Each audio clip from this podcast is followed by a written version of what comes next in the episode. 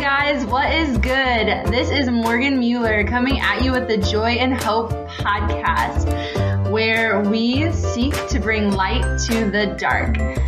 We actually have each of these episodes begin as a YouTube video. So if you would like to watch the original content on YouTube, search my name, Morgan, M-O-R-G-A-N, Mueller, M-U-E-L-L-E-R on YouTube. Look for the Joy in Hope logo. But otherwise, thanks for being here. Enjoy the podcast.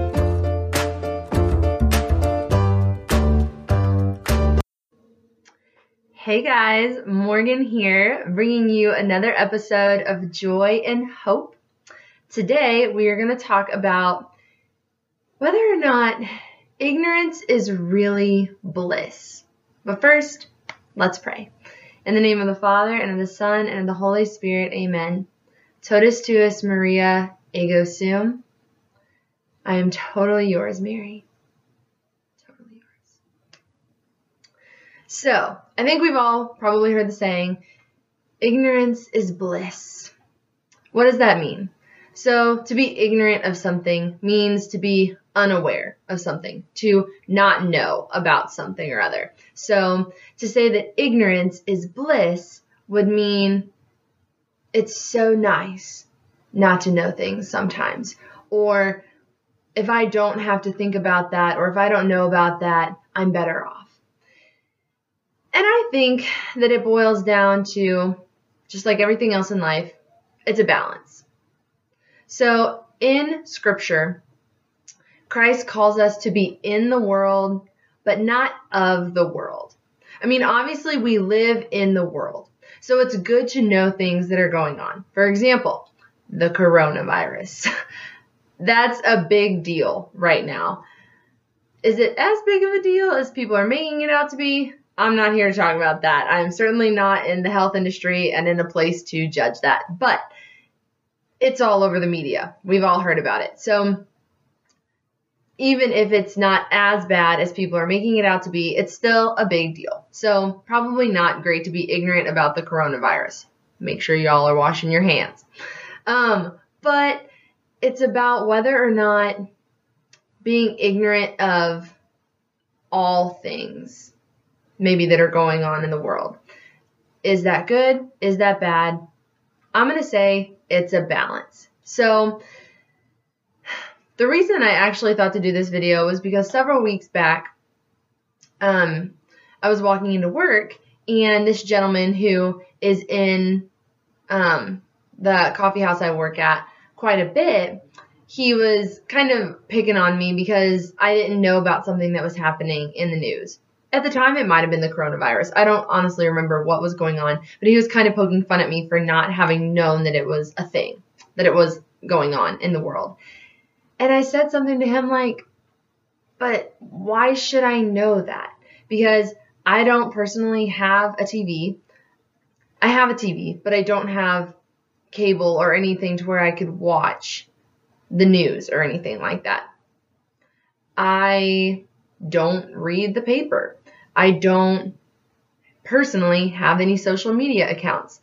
If I have social media, it is specifically for my ministry. So I'm not knocking social media, I'm not knocking newspapers, and I'm not knocking TV by any means. I just don't personally think I need those things to stay informed. Why? Because I have a lot of friends and loved ones who are informed on those fronts, who I trust will let me know if something like the coronavirus is happening, which I I had people tell me that eventually, so now I know. Wash my hands.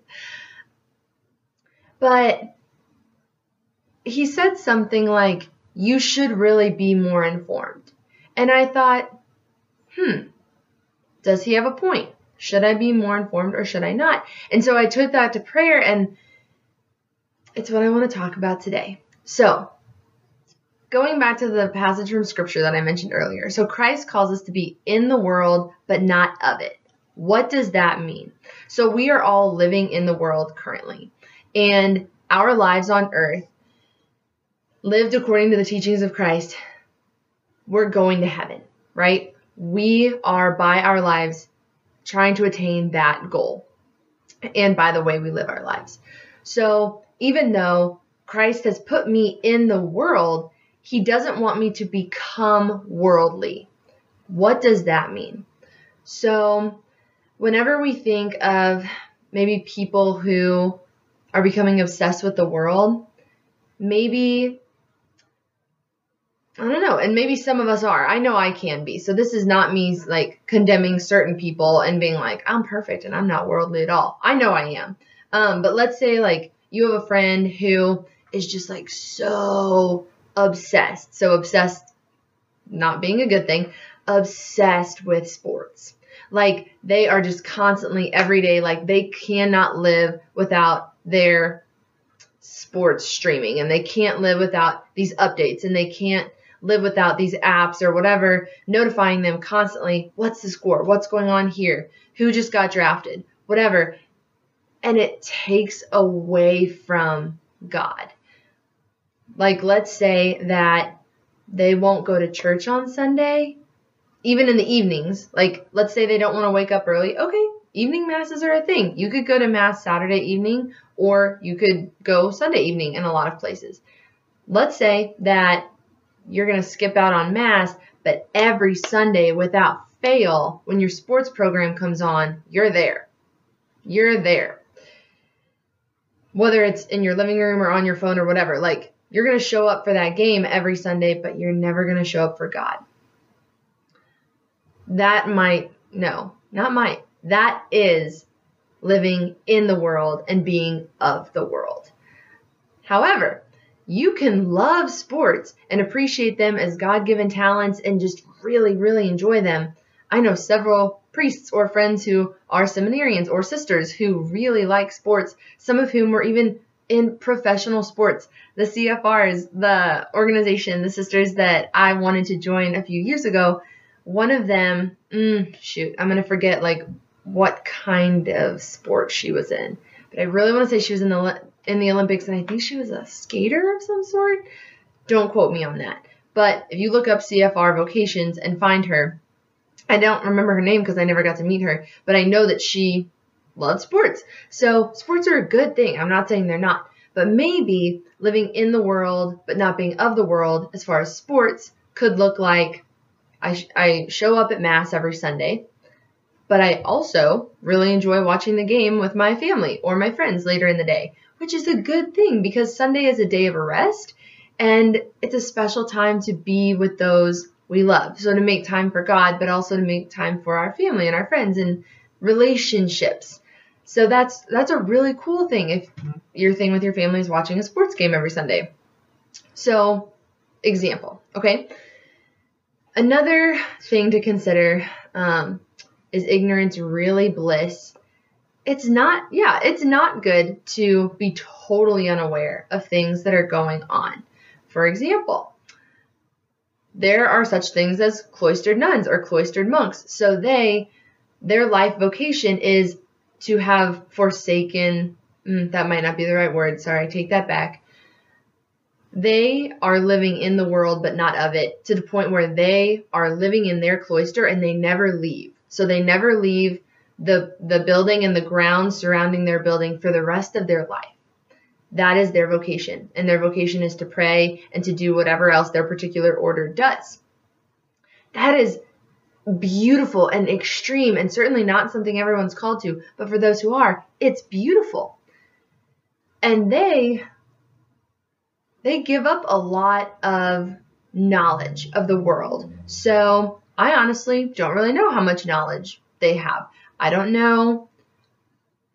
I would think that maybe family or friends who visit them might talk to them about who is the president? Or have you heard about the coronavirus going on? Or what have you? To where they're not completely ignorant of the world, but they are certainly not going out seeking a daily news feed or something like that. Because again, they're trusting that the Lord will provide that information for them as necessary so that they can take precautions against things like the coronavirus.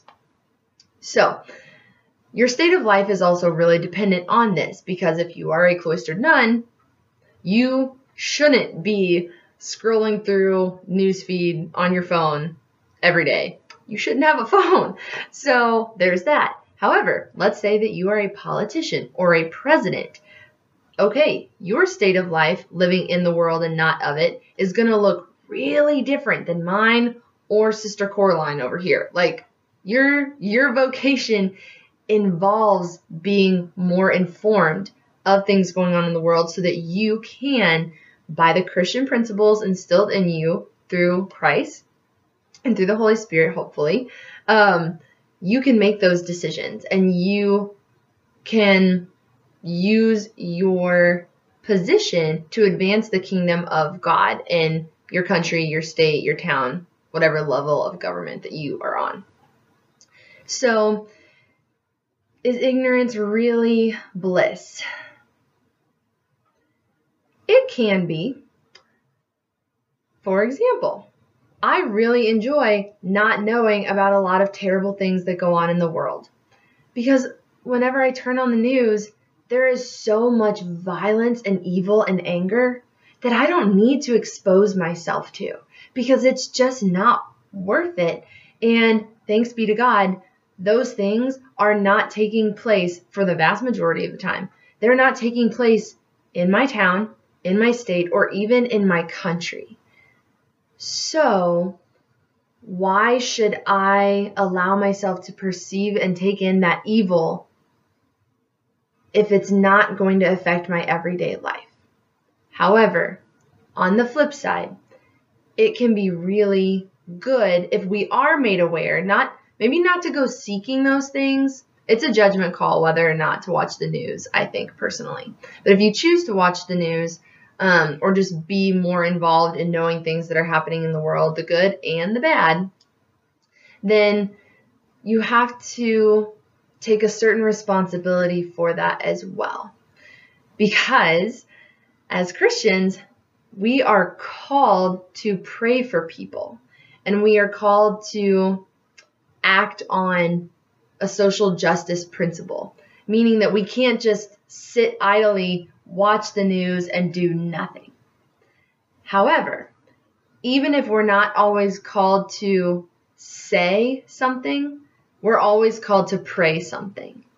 Meaning that even if we don't have to go do, as in say, like do something about it, like I can't always fly to where the, a huge tornado has hit and help out.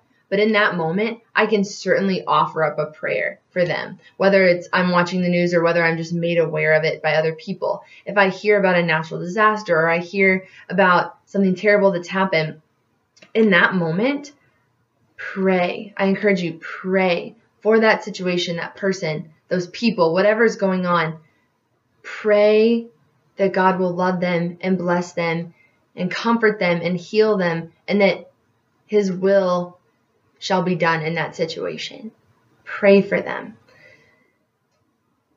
Because even though it's not good to close ourselves off completely to the things going on around us, or even the things going on in the world,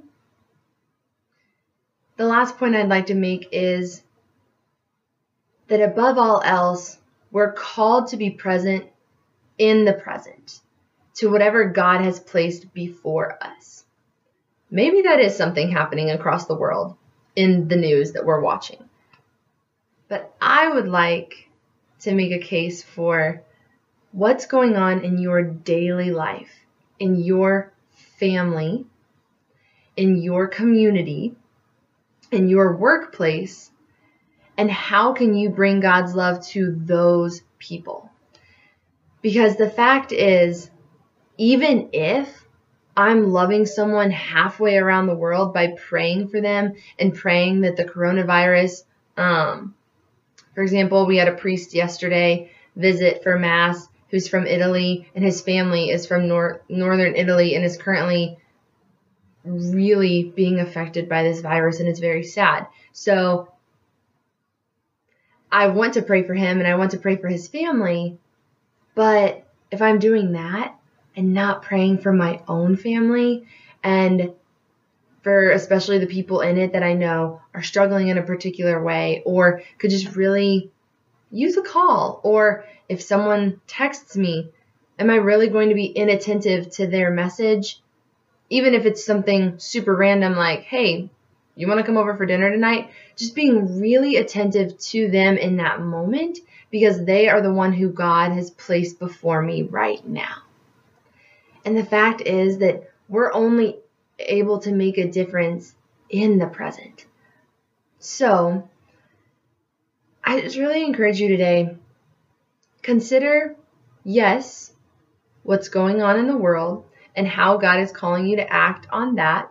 So, whether that is praying for the people affected by the coronavirus or another natural disaster or something else you're made aware of, but also consider who He has placed before you in your own life, face to face, and how you're being called to love them.